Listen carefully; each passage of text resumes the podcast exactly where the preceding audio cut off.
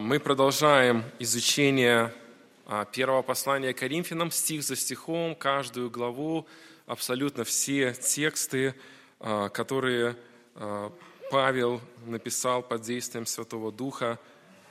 И сейчас мы заканчиваем 12 главу. Говорим о дарах духовных, о дарах Духа. Очень важная тема о том, как это все работает, как это все устроено – а, скоро мы будем праздновать Рождество и будем вспоминать о том, что Иисус воплотился и мир увидел Спасителя. А, сегодня ехали в собрание в машине, и мои дети спорили. Один говорил, что а, Иисус родился как младенец, другой говорил, что нет, это Бог превратился в младенца. И они, я не знаю, почему они спорят, потому что это одно и то же, но для них это было каким-то элементом спора. Но так или иначе, мы знаем, что после воплощения Христа, явленного в этот мир для спасительной, искупительной цели, а, мы видим, что Иисус воплотился второй раз. Воплотился через церковь, можно так условно сказать. То есть церковь – это организм, который назван телом Христа. Помните этот образ – из 12 главы, который мы тщательно изучали при помощи славы в прошлое воскресенье. Церковь – это тело Христа, то есть мир через церковь опять видит Христа. Церковь призвана к тому, чтобы миру показывать Христа. И каждый из нас особенный, драгоценный Божий инструмент, Божья частичка, Божьей церкви для того, чтобы собой прославлять Бога и указывать миру на Христа. И Бог сделал это возможным, в том числе через то, что Он даровал нам дары, используя которые церковь может расти и привлекать мир ко Христу. Это невероятно важная тема. Это невероятно важная тема. В моей юности по телевизору а, такая, такая реклама была, я не знаю, может быть, кто-то кто-то из вас помнит, это была реклама сигарет Мальбро.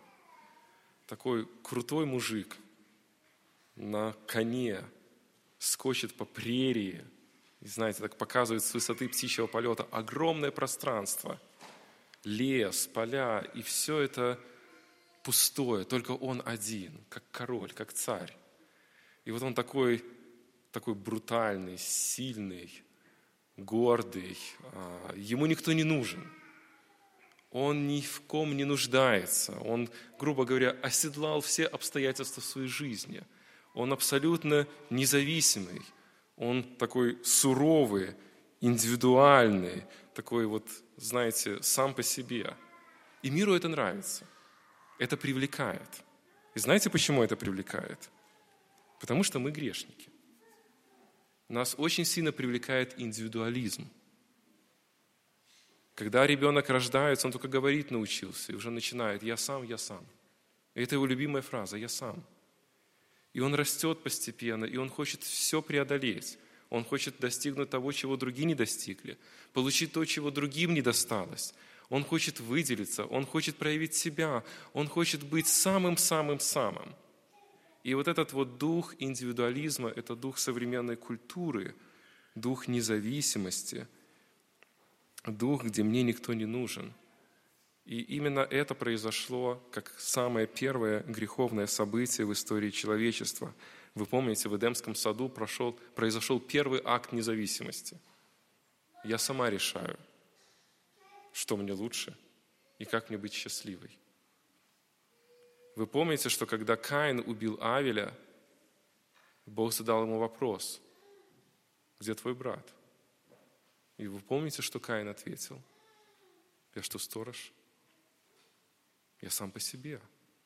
Я сам себе хозяин.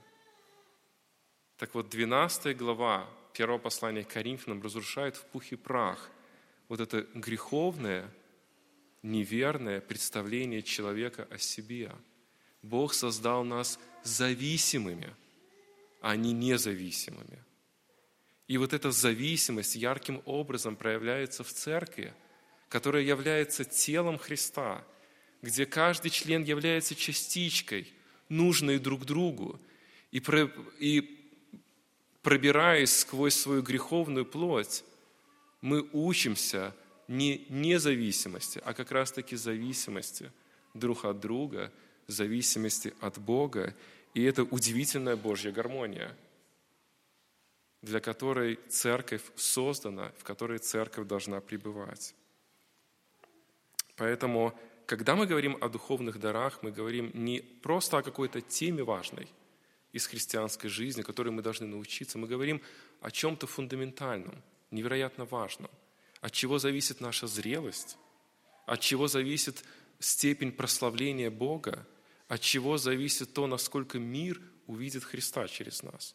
Поэтому тема духовных даров – это наиважнейшая тема в Писании. Она крайне, чрезвычайно важная. Когда я перечитывал на этой неделе и переосмысливал 12 главу, у меня возникло желание сделать такой небольшой экскурс для нас всех, а, основные аспекты который 12 глава говорит о дарах духовных. И мы очень быстро, очень так воздушно пробежимся по ним. Первое, номер один. Дары необходимы. Вы помните, с чего Павел начинает эту главу? «Не хочу оставить вас, братья, в неведении, в незнании, чтобы вдруг не оказалось, что вы не знаете такого важного. Дары необходимы. Второе. Дары можно использовать неверно – дары можно использовать неверно или использовать поддельные дары, которые кажутся дарами, на самом деле таковыми не являются. Хорошим примером является Павел. Помните, во второй главе он пишет, «Я пришел к вам не в превосходстве слова или мудрости». Павел мог подделать дар, который Бог ему дал. Он мог прийти в Каринскую церковь как невероятно мудрый человек. У него достаточно было образования, у него достаточно было дарования, и аудитория приняло бы на ура. Вы помните первые главы. Павел борется с человеческой мудростью, которую так любила Каримская церковь, находясь в вот этой гуще греческой культуры. И они бы обожали Павла, если бы он был потрясающим философом, говорил прекрасные речи. Но Павел был совсем другой. Во втором послании Коринфянам в 10 главе они говорят, что ну, в посланиях он силен, а в человеческой жизни, в общении – Речь его незначительная. Павел не стремился подделать дары, он не стремился их изменить, он не стремился их проявлять в угоду небожьих целей. Он был истинным использователем этих даров. Итак, дары можно использовать неверно, их можно подделывать. Третье. Источник даров – Святой Дух. В самом первом стихе написано «дары духовные», «дары от Духа. Дух Святой – источник духовных даров. Это важно помнить, что духовные дары – это не просто какие-то таланты. Это не просто какие-то физические способности, которые у нас есть. Это действие Духа Божьего, гораздо более сильнее, гораздо более важное. Четвертое. Духовные дары объединяют тело. Духовные дары призваны объединять Божью церковь. Четвертый и пятый стихи – тот же Дух – тот же Господь. То есть Бог не дал нам дары для того, чтобы разделять церковь. Если вы видите проявление духовных даров, которые приводят к разделению церкви, это не проявление духовных даров. Потому что духовные дары призваны делать церковь единой. Поэтому и этот образ тела – это одно, один организм, то, что не разделяется. Пятое. Духовные дары не то же самое, что и духовность. Иногда люди путают. Наличие духовных даров определяют как духовность человека. Вот он такой даровитый, он то может, это может. Он духовный. Но это не значит, что человек духовный. В первой главе первого послания Коринфянам в седьмом стихе Павел говорит, у вас много дарований. У вас много дарований. Но уже в третьей главе, в первом стихе он говорит, вы не духовные, вы плотские. То есть совершенно очевидно, что Каримская церковь имела дары, но она была незрелой церковью иметь духовные дары абсолютно не означает, что мы духовные. Это пятое. Шестое. Духовные дары не для обладателя, а для церкви. Некоторые люди целую доктрину построили на том понимании, что духовные дары для меня, для того, чтобы мне приблизиться к Богу, для того, чтобы мне утвердиться в моей вере. Но Писание этому не учит – 5-6 стихи, посмотрите, служение различное, а Господь один и тот же. То есть дары для служения, дары для того, чтобы отдавать, для того, чтобы служить церкви. Духовные дары не для обладателя, не для его личности, а для церкви. Это шестое. Седьмое. Дары наделены силой Бога. Мы читаем четвертый стих, мы говорим о том, что Дух дает. Мы читаем пятый стих, говорим, что Господь дает. Мы читаем шестой стих, мы говорим, что а, Бог дает. Это вся Божья Троица в этих трех стихах показывает, что от Бога исходят эти дары. Они наделены Божьей силой, Божьей энергией. На самом деле это говорит о том, что духовные дары – это огромный ресурс, это огромная Божья сила, явленная в верующих людях, явлена в церкви. То есть это не какие-то непонятные, а, сверхъестественные фокусы или штучки, как некоторые преуменьшают понимание духовных даров. Это огромная Божья сила, которая призвана к тому, чтобы созидать церковь и призывать мир присоединиться к церкви. Восьмое дары разные. Посмотрите на четвертый стих. Дары различные. Пятый стих – служение различные. Шестой стих – действия различные. То есть дары очень разные. Писании дары очень разные. Девятое. Вы можете иметь дар, но не использовать его. У вас может быть дарование от Бога, духовные дары, но вы ими не пользуетесь. И вы несете ответственность за это. Вы помните, а, когда мы говорили об этом, я приводил в пример Тимофея, которому Павел говорил, возгревай дар, который у тебя есть. Тимофей, используй свой дар. И во втором послании Тимофея Павел опять возвращается к этой теме. Он говорит, возгревай свой дар, используй свой дар. И мы говорили об этом подробно. То есть мы можем иметь дары, но не пользоваться ими. Десятый факт о дарах. Дары названы разными синонимами. Если мы прочитаем нашу 12 главу с 1 по 7 стих, мы увидим, что там есть слово «дары», «служение», «действие», словосочетание «проявление духа». И все это синонимы, все это о дарах. Поэтому понимание даров гораздо более шире, чем просто слово «дары». Далее, одиннадцатое. Список даров, который мы видим, он не полный.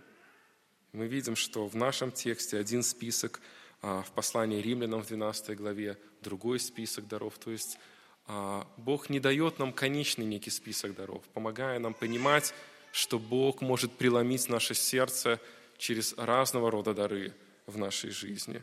И в Библии мы не видим полный список, то есть он шире на самом деле в реальности.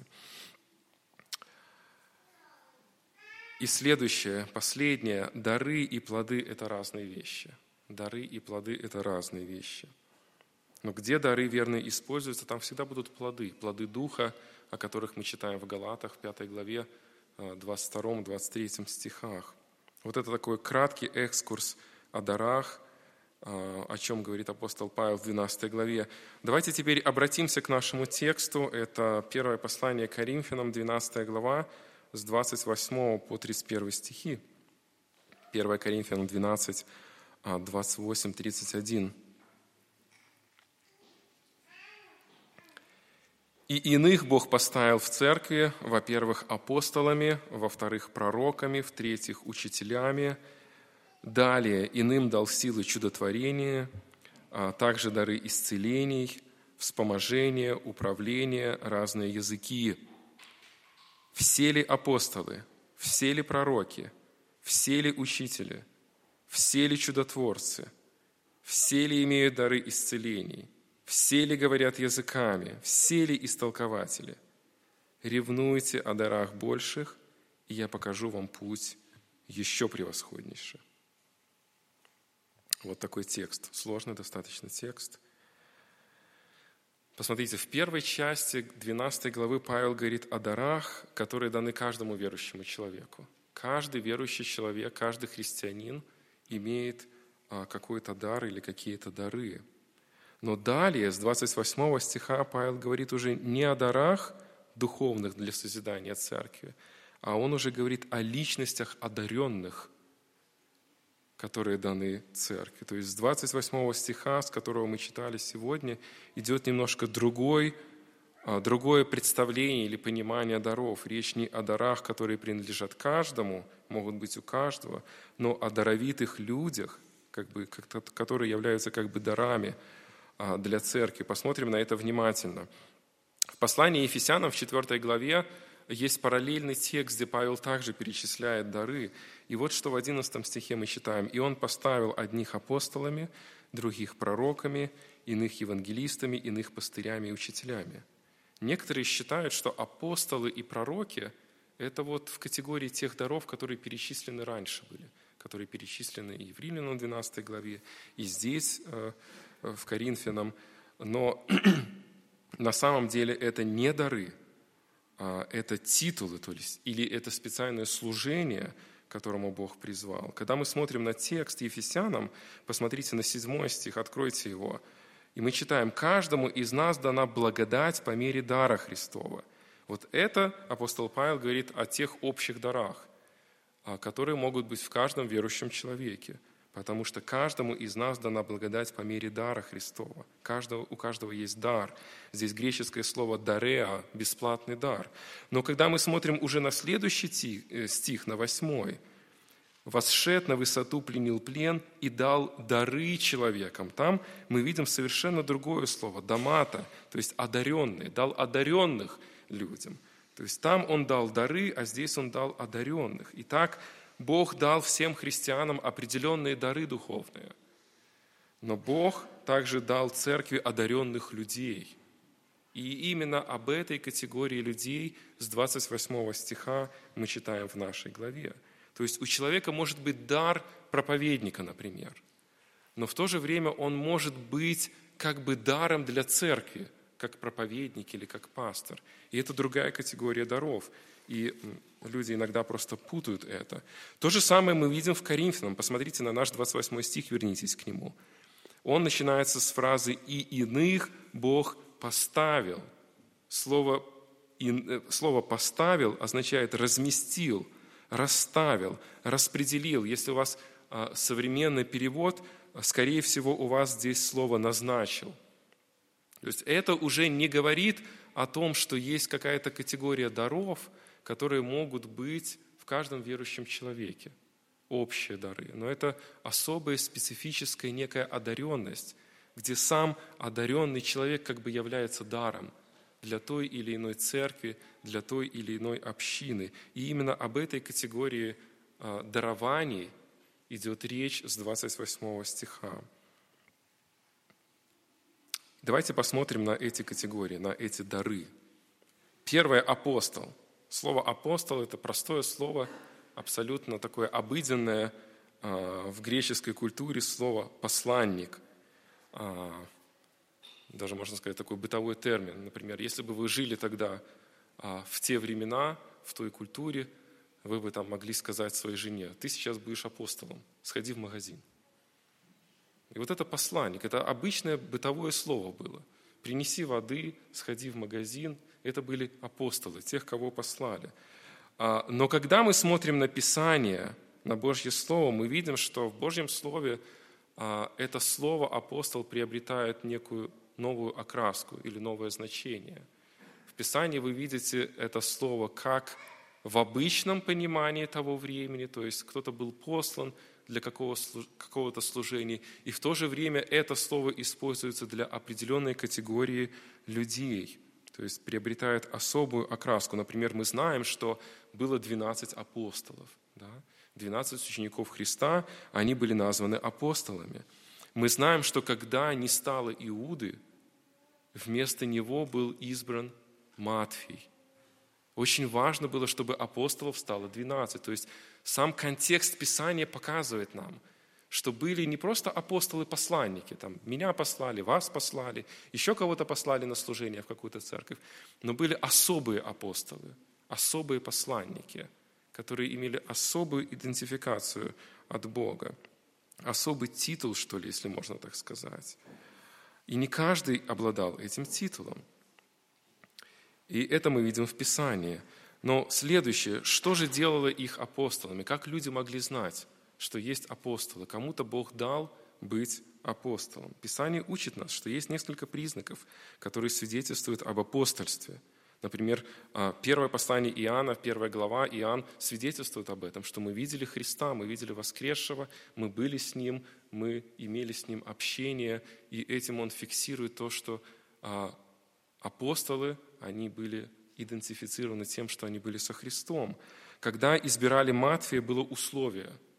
Он должен был знать лично Христа, Его жизнь и видеть Его воскресшего. Не могли избрать Матфея, если бы он не попадал под эту категорию. Когда мы читаем об избрании Матфея, мы очень четко это видим. Мы знаем также, что Павел а, видел Христа как минимум три раза в Писании упоминается, что у него была личная встреча со Христом. То есть признак апостольства, один из признаков, заключается в том, что они видели, знали Христа лично. И это делало их а, апостолами. Эта библейская категоричность учит тому, что апостольство, оно уникально, оно особенно, оно единично. Их было только 12, можно сказать, ну, с Павлом 13, да, получается. И больше нет апостолов. И никогда не может быть никаких апостолов. Когда умерли 12 апостолов, никто не выбирал новых апостолов. Никто не заменял уже их, как заменили Иуду Матфием. То есть этого не происходило. Это была определенная узкая категория людей, которые были предназначены для определенной цели, для определенного времени. Когда мы читаем Деяния, мы сейчас изучаем на домашних группах, и мы приходим к 15 главе, где был а, такой некий собор, а, и мы видим, что на этом соборе председательствовал не Петр и даже не Павел, на нем председательствовал Иаков, э, брат Иисуса Христа. То есть уже апостолы, даже к 15 главе Деяниям, приобретают такой характер, как бы они уходят со сцены, и дальше церковь начинает созидать а, пастора, учителя, евангелисты, вот эти вот следующие категории, о которых мы будем говорить. То есть 12 апостолов, они были предназначены для определенной цели, для основания. И это очень легко соответствует Ефесянам во второй главе, вы помните, написано, что церковь создана на основании апостолов и пророков. То есть апостолы были нужны на короткое время для того, чтобы а, создать основание церкви. Если вы даже не строитель, вы понимаете, что фундамент не строится на протяжении всей стройки. Он строится в начале, и вы его больше не строите. Отпадает всякая необходимость, нужда в том, чтобы апостолы были. Сегодня есть такая тенденция, может быть, вы слышали, что возникают некие апостолы в том или ином месте, в той или иной церкви, какие-то люди провозглашают себя апостолами – это все ложное учение, потому что не может быть сегодня апостолов. Цель апостолов было основание церкви, фундамент, поскольку не было написанного Писания. И это очень важно понимать. Далее, 2 Коринфянам 12 глава, 12 стих, а, мы читаем, Павел говорит, «Признаки апостола оказались перед вами всяким терпением, знамениями, чудесами и силами». То есть апостолы должны были лично знать Христа, раз. Второе, у них были признаки в виде чудес, в виде особой силы, особых сверхъестественных проявлений, которых не было у других людей. И это все логично соответствует и нашему с вами тексту. Мы читаем далее наш текст, вторая часть 28 стиха. «Далее иным дал силы чудодейственные, также дары исцелений, вспоможения». Вспоможение значит поддержки, помощи – управление, разные языки. Если у вас синодальный текст, скорее всего, слово «иными дал» и «чудодейственное» оно у вас курсивом написано. То есть этих слов нет в оригинальном тексте. То есть более а, правильно было бы читать «далее силы», также дары исцелений, вспоможения, управления. То есть это такая формулировка текста говорит о том, что речь идет именно о тех, о ком только что говорилось. То есть вот эти вот апостолы, вот эти пророки, они были наделены определенной силой, они были наделены возможностью а, исцелять, а, возможностью творить какие-то чудеса. И мы понимаем эту логику, потому что очень важно было людям, которые не имели написанного Писания, понимать, что вот человек к ним пришел, и он говорит им от Бога. Чтобы они понимали, что он говорит от Бога, этот человек проявлял сверхъестественную силу. Это делал апостол Павел, это делали а, другие апостолы. Вы помните, а, Деяние 5 глава, Петр исцелял людей даже тенью своей. Проходил, и тень, на кого падала, тот исцелялся. То есть это были уникальные люди, и каждый из огромной толпы, в том числе огромного количества лже-пророков, лже-свидетелей всяких, да, мог понимать, что вот эти вот Божьи, их надо слушать. Они полагают истину а, в мои уши, и они полагают Божье Слово. Тогда это было важно, потому что тогда не было написанного слова, и тогда нужно было заложить фундамент. Итак, апостолы – это 12 человек, которые были а, определены на время. И вы помните Откровение, 21 глава, а, когда мы читаем основание нового города, на котором изображены 12 апостолов, также свидетельствует нам, что это уникальная группа, которая была, и потом ее нету. Она сделала свое дело, и все, она возложила основание. Далее, пророки. А, дословно, те, кто высказываются. Люди, через которых Бог а, говорил миру. И мы, конечно, сразу а, хотим задать вопрос, в чем разница между пророком и апостолом. Ну, на самом деле мало в чем. Пророки и апостолы – это очень похожие понятия. Например, в Деянии в 13 главе Апостол Павел назван пророком, во всех остальных местах, текстах он назван апостолом. А то же самое можем видеть о Петре, он назван а, пророком и назван апостолом. Но если мы смотрим сквозь все Писание, мы видим разницу. У апостола было а, служение на весь мир, то есть основание фундамента церкви. У пророков служение было больше локальное. Больше локальное. Другими словами, апостолы формировали доктрину для церкви, а пророки а, формировали практическое преломление этой доктрины, то есть как эта доктрина работает в жизни первых христиан.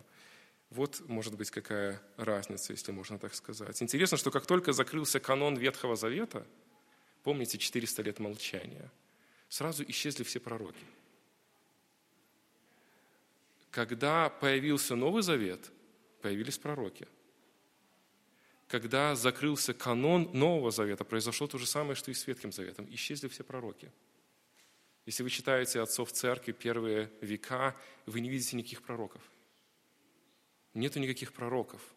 Слово Божье есть, его для нас достаточно, оно совершенно, абсолютно, нам не нужен никто, кто придет и скажет, у меня есть слово от Бога.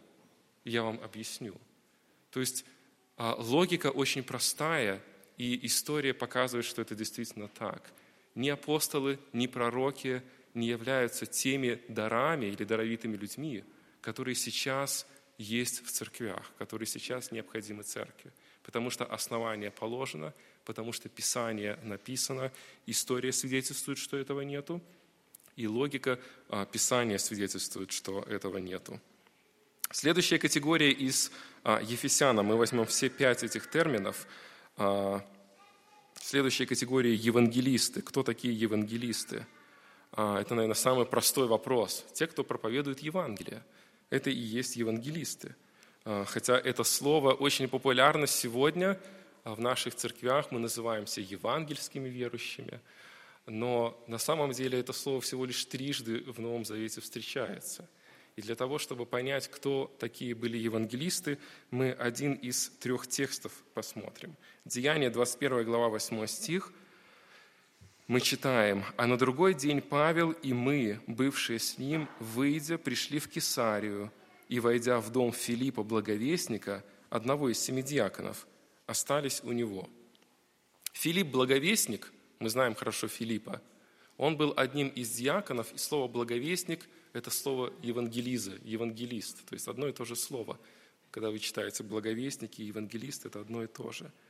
И вот, э, зная немножко Филиппа, мы понимаем, кто такой евангелист. Вы помните, Филипп был послан проповедовать в Самарию, в Самарии, в Самарии много людей покаялось, а потом Филипп был послан на дорогу к Евнуху, потом его нашли в других городах, там в Азоте, да, и так далее, и так далее. Мы видим, что евангелист – это тот, который несет новое Божье Слово, Евангелие, в те места, где о нем не слышали. Это такая особая роль, которая продолжается, как была тогда. Мы сегодня знаем, что очень много евангелистов. Евангелист – это то же самое, что и миссионер.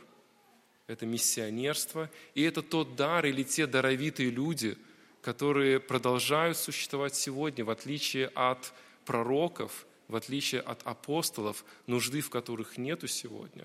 Евангелисты сегодня есть, они продолжают свое служение, свое существование, то есть это дар, который сегодня существует. А далее мы видим, что есть категория пасторы. Что делает пастор? И само, сам образ или само слово пастор или пастух оно показывает практически, в чем заключается суть пастыря, пасторства. То есть он пасет церковь, он охраняет церковь, он защищает церковь, он предупреждает церковь, он бросает вызов церкви, когда он наставляет церковь и призывает церковь следовать Божьим путем. Не всегда это получается как у самой церкви, так и у него самого. И это все находится в такой сложной борьбе сердца с плотью, но это то, к чему призваны пастора. То есть, грубо говоря, у них две простые задачи – защищать и кормить свою церковь. Это есть пастор. Если мы более подробно говорим о пасторстве или хотим узнать более подробно о том, кто есть пастор, Деяние, 20 глава, очень яркая глава, которая говорит о сути пасторского служения. И последняя категория, пятая – учителя. Это не пасторы, это не евангелисты, хотя все эти три роли, они такие смежные – Любой пастор, он должен быть евангелистом, в какой-то степени он должен быть учителем, но тем не менее есть люди, которые особенно себя посвятили именно учительству, люди, которые всю свою жизнь провели а, в Божьем каком-то институте, университете, люди, книги которых мы читаем. То есть это Божьи ученые, которые исследуют намного глубже, чем мы, а, посвящают больше времени, и благодаря им – мы можем взять какую-то книгу или пойти в какой-то библейский институт и получить ясное знание, глубокое знание относительно какого-либо предмета Писания. И в этом отношении учителя являются для нас большим благословением. Это тоже особые люди, а, которые есть. По сути, каждая церковь или каждая община а, является зрелой, верной Божьей церковью, которая постоянно вот выращивает, воспитывает и пастырей, и учителей, и миссионеров, и это Божьи дарования или Божьи даровитые люди, которые церкви даны. После этого объяснения апостол Павел задает а, риторические вопросы. Посмотрите на 29 стих. «Все ли апостолы, все ли пророки, все ли учителя, все ли чудотворцы, все ли имеют дары исцелений, все ли говорят языками, все ли истолкователи?» Судя по всему, Каримская церковь а, очень стремилась иметь какие-то определенные дары. А, люди в Каримской церкви очень стремились иметь какое-то особое выражение, какие-то особые дары. И Павел их предупреждает, задавая эти вопросы, все ли могут быть таким, все ли могут быть таким. Помните, на основании нашего образа, если все глаза, где уши, да, то есть все тело, конечно же, не может быть одним единственным органом. И далее а, в 31 стихе Павел заканчивает неким призывом «Ревнуйте о дарах больших, и я покажу вам путь еще превосходнейший». Очень сложный стих, очень такой стих, который а, иногда люди неверно понимают, особенно в разных таких а, кругах. «Ревнуйте о дарах больших, и я покажу вам путь еще превосходнейший». Когда вы смотрите на этот стих, пожалуйста, посмотрите на него, 31 стих – создается впечатление, что Павел говорит, желайте больших даров. Вы должны хотеть больших даров, вы должны хотеть лучших даров, вы должны хотеть проявления, и я покажу вам путь. То есть я вам покажу путь, каким образом достигнуть. И некоторые христиане строят прямо целые доктрины на этих убеждениях, на этом стихе. Мы должны хотеть, мы должны желать, мы должны ожидать, мы должны молить, вымаливать Бога, чтобы Он показал нам путь. Но когда мы так думаем, во-первых, мы должны понимать, что подобное мышление противоречит всей 12 главе. Потому что на протяжении всей 12 главы Павел, наоборот, против этого борется. Он говорит, вы все разные. Мы не должны желать все одного и того же или чего-то там особенного. Вы все разные. Павел говорит, не завидуйте тем, у кого есть дарование – а те, у кого есть дарование, не, не надо гордиться этим, потому что это все от Бога. И вообще от вас это все не зависит, потому что Бог дает кому хочет. Помните, Дух дает кому желает. То есть вся глава говорит как раз-таки о противоположном. И у нас тогда получается некое смущение. Как же нам понимать этот стих? И когда мы смотрим на, каждый, на каждое слово, детально его изучаем, слава Богу, благодаря учителям, у нас есть разные а, словари, энциклопедии, где каждое слово отдельно можно а, прочитать, его значение видеть. Так вот, первая часть а, этого стиха «ревнуйте о дарах больших», а, там глагол стоит в изъявительном наклонении, поэтому первая часть, она не повелительная, ревнуйте. Она изъявительная, то есть и краткое правильно поменять на «е». И таким образом получится «ревнуете о дарах больших». Не ревнуйте – ревнуете. Это будет более верный перевод. Я не знаю, почему так написано. Лишь в одном современном переводе я нашел ревнуете слово, а не ревнуйте. То есть а, Павел в этой части стиха как бы задает вопрос, ревнуете о дарах больше? То есть вы ревнуете о том, чтобы проявлять Божьи дары? У вас есть ревность, у вас есть страсть, у вас есть желание? И потом во второй части он отвечает, я покажу вам путь еще превосходнейший. То есть вы ревнуете? Отлично. Я покажу вам хороший путь. И когда мы читаем эту фразу, и я покажу вам путь еще превосходнейший, вот, эти, вот этот союз а, «и» и местоимение «я», а, вернее было бы сказать «и все же я покажу» или «я показываю вам путь превосходнейший». То есть, когда мы таким образом читаем этот 31 стих, он звучит совсем по-другому. То есть, Павел как бы говорит – вы ревнуете о том, чтобы проявлять дары? Но я вам и показываю, каким образом их проявлять верно. И вы помните, какая глава после 12 идет? Знаменитая 13 глава, да. Знаменитая 13 глава. Вот вернейший путь. Вы понимаете, о чем речь вообще? 12 глава, они там дерутся. Они там просто дерутся, там никакой любви и близко нету, потому что у них всех самые крутые дары – и у них конкуренция. И Павел говорит, вы ревнуете о дарах? Ну вот я вам покажу, как это делать правильно. И поэтому он задает эти все вопросы, все ли апостолы, все ли пророки. Ваша гордыня, ваше самолюбие, ваша плоть управляет вашими дарами. То есть вы настоящие дары сделали поддельными – вы не используете те дары, которыми вы одарованы, но вы не зрелые в своих дарах. И поэтому этот стих звучит вполне логично вот таким образом, когда мы просто смотрим на конкретные э, слова и видим их перевод. Вы ревнуете о дарах больших? Хорошо, я показываю вам или покажу вам путь превосходнейший. Итак, Бог хочет, чтобы церковь прославляла Его через дары. Это очень важно – очень важно каждому из тех, кто сидит здесь, в этом зале, кто является Божьим детем, понимать, какие дарования Бог вам дал. И использовать эти дары для того, чтобы прославлять Бога, служить церкви и служить греховному миру. И я знаю, и я говорю прежде всего о себе, что многие дары, которые во мне есть, я халатно использую или не использую вообще. Я не забочусь и не служу и в этом отношении 12 глава первого послания к Коринфянам должна быть сокрушительной главой для нас. Она должна быть благословенной главой.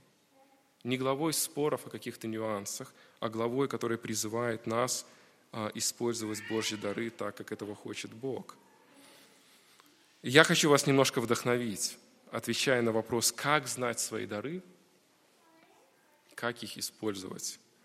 Это очень практический вопрос, и для того, чтобы мы этот ответ получили, я хочу, чтобы вы открыли исход, третью главу. Исход третья глава, вы помните, это призвание, а, призвание Моисея. Мы прочитаем несколько стихов – Моисей пас овец у Иофора, тестя своего священника Мадиамского. Однажды провел он стадо далеко в пустыню и пришел к горе Божией Хариву. Явился ему ангел Господень в пламени огня из среды тернового куста. И увидел он, что терновый куст горит огнем, но куст не сгорает. Моисей сказал, пойду и посмотрю на это великое явление, отчего куст не сгорает. Господь увидел, что он идет смотреть, и возвал к нему Бог из среды куста и сказал, «Моисей, Моисей». Он сказал, «Вот я». И сказал Бог, «Не ходи сюда, сними обувь твою с ног твоих, ибо место, на котором ты стоишь, здесь земля святая». И сказал, «Я Бог отца твоего, Бог Авраама, Бог Исаака, Бог Иакова». Моисей закрыл лицо свое, потому что боялся увидеть Бога. Несколько важных аспектов из этого текста, которые говорят о призвании. То есть, как я могу понимать, что я призван Богом. А, когда вы видите вот это начало главы, а, задайте вопрос, кто инициатор того, чтобы Моисей пошел избавить народ израильский от египетского плена? Кто был инициатором? Бог был инициатором. Это очень легко видно. Моисей не собирался никуда идти. Он пас овец. Но Бог совершил чудо. Бог сказал Моисей, Моисей. Бог рассказал ему план, Бог его послал. То есть, когда вы думаете о своих дарах, вы должны понимать, что Бог инициатор. Бог не сидит где-то там на небесах и не говорит, вот я думаю, что Оля когда-нибудь сообразит все-таки спуститься в подвал, в воскресную школу и начать что-то там делать. Бог никогда так не думает. Он никогда не говорит, я надеюсь, что все-таки Денис когда-нибудь сообразит сесть за гитару наконец ее выучить и прославить меня своим дарованием. Бог инициатор, Он работает уже в вашем сердце. Если ваше сердце не э, поддается вот этим плотским ожиданиям жизни, как каримские верующие, которые боролись за свою гордыню, боролись к тому, чтобы чем-то тычется друг перед другом, а ваше сердце открыто, и вы каждый день задаете вопрос, Господи, чем я могу быть полезен, чем я могу быть служим, такое сердце открытое тогда вы легко будете видеть Божий призыв. Это первое, что мы видим. То есть Бог проявляет инициативу. Седьмой стих, посмотрите. «И сказал Господь, я увидел страдания народа моего в Египте и услышал вопль его из приставников его, и знаю скорби его». Бог говорит о том, что его сердце, можно так сказать, болит о той печали, в которой находится израильский народ. И вот вопрос – болело ли и переживало ли сердце Моисея о своем народе? И ответ очень простой, конечно. Вы помните, что Моисей настолько сильно переживал, что он даже египтянина убил. То есть его сердце горело о нужде народа. Его сердце переживало о рабстве израильского народа. Несмотря на то, что он был в таких условиях, когда ну, меньше всего на свете он будет об этом переживать он был воспитан в другой культуре, у него было все хорошо, у него были все деньги, удовольствие, у него было абсолютно все, но он переживал. И это как бы второй звоночек, когда вы начинаете переживать о том, о чем Бог переживает. Это означает, что Бог вас призывает. Когда вы видите какое-то служение, какую-то нужду, когда вы видите что-то, что в церкви не делается, и вы понимаете, что это нужно – когда вы видите кого-то, кто находится в нужде, и Бог вам открывает эти обстоятельства, другим не открывает. Я иногда подхожу к людям, общаюсь с ними, я понимаю, они переживают о том, о чем я даже не думал никогда. И это Божье влияние, которое говорит о том, что ваши дары должны быть использованы здесь. Это как бы второй звоночек. Восьмой стих мы читаем – и иду избавить его от рук египтян и вывести его из земли сей в землю хорошую и пространную, где течет молоко и мед, в землю хананеев, хитеев, амареев, ферезеев, евеев и евусеев. Бог показывает будущее. Бог Моисею рассказывает о результате. И это третий звоночек. Когда вы видите какую-то нужду или какого-то человека, что-то, что в церкви необходимо сделать, и вы понимаете результат, Бог дает вам понимание – конечного результата, то это третий, можно сказать, звоночек, который призывает вас с вашими дарованиями служить там, где Бог хочет. И вы помните, как Моисей отреагировал на этот Божий призыв. Моисей сказал Богу, кто я, чтобы мне идти к фараону и вывести из Египта сынов Израилевых? Это то, как отреагировал Моисей. А знаете, как отреагировал Бог? Бог мог сказать, ну да, Моисей, я понимаю, честно говоря, ты никто. Но Бог так не отреагировал. И Бог не отреагировал противоположно. Он сказал, нет, Моисей, я столько тебя учил, самые лучшие учителя, ты образованный, грамотный, я всю твою жизнь так составил, что ты достаточно сильный оратор должен быть и так далее. Бог и этого не сказал. Знаете, что Бог сказал? Ничего. Ничего. Если вы читаете следующий стих, и сказал, э, так, так, Бог сказал Моисею, нет, нет, нет, нет, нет, я, а, вот часть, э, и сказал Бог, я буду с тобой. Я буду с тобой. То есть Бог игнорировал вообще то, что Моисей говорил. Это удивительно, потому что Бог ищет невеликих людей. Бог не ищет тех, кто думает о себе свысока, да? кто думает себя великим. Бог ищет тех, кто думает о нем, как о великом. И это имеет огромное значение.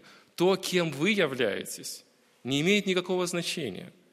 Потому что проявление даров, которые Бог вам дал, это проявление Божье, а не ваше. Поэтому, когда вы стоите перед какой-то нуждой и говорите, я такой немощный, я не умею, у меня не получится, я не способен, вы имеете ложное заблуждение. Это вообще не о вас. Это о Боге, который дал вам удивительную силу через Духа Святого, через дары служить и проявлять себя в церкви. Еще один простой пример. Книга Судей, 6 глава, 15 стих. Это уже призвание Гедеона. Вы помните, что Бог а, наказал израильский народ, предал их в руки мадианитян, а, и они очень страдали. И вот Бог призывает Гедеона к избавлению, как и Моисея от избавления египетского рабства. Смотрите, 15 стих. Гедеон сказал ему, «Господи, как спасу я Израиля? Вот и племя мое в колене Манасином самое бедное, и я в доме отца моего младший». То же самое делает Гедеон, что и делал Моисей. Он думает, что когда Бог призывает его использовать его дары, речь идет о нем, о Гедеоне. Интересно, что то же самое Бог отвечает Гедеону, что и он отвечал Моисею. Посмотрите на следующую часть. «И сказал ему Господь, я буду с тобой». Все.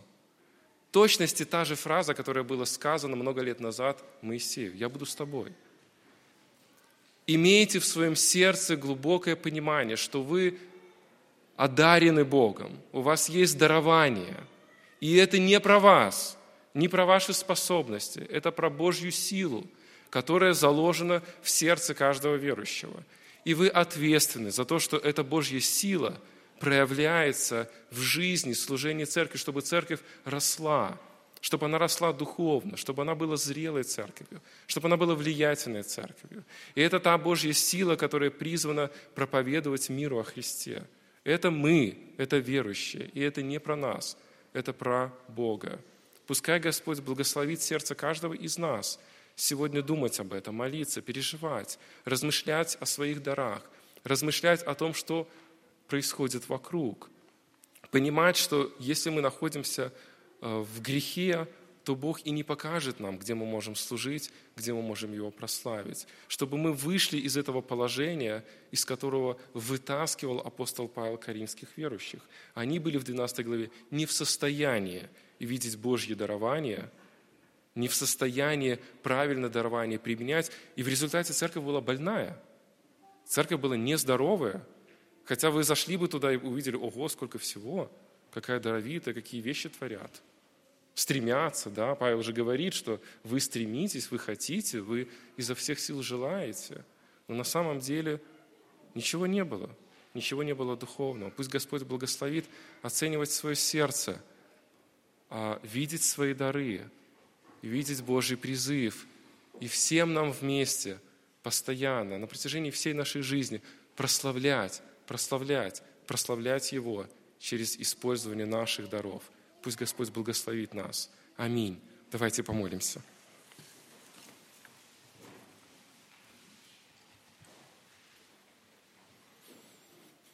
Господь, дорогой, слава Тебе за то, что Ты Бог, который одарил церковь огромным количеством даров –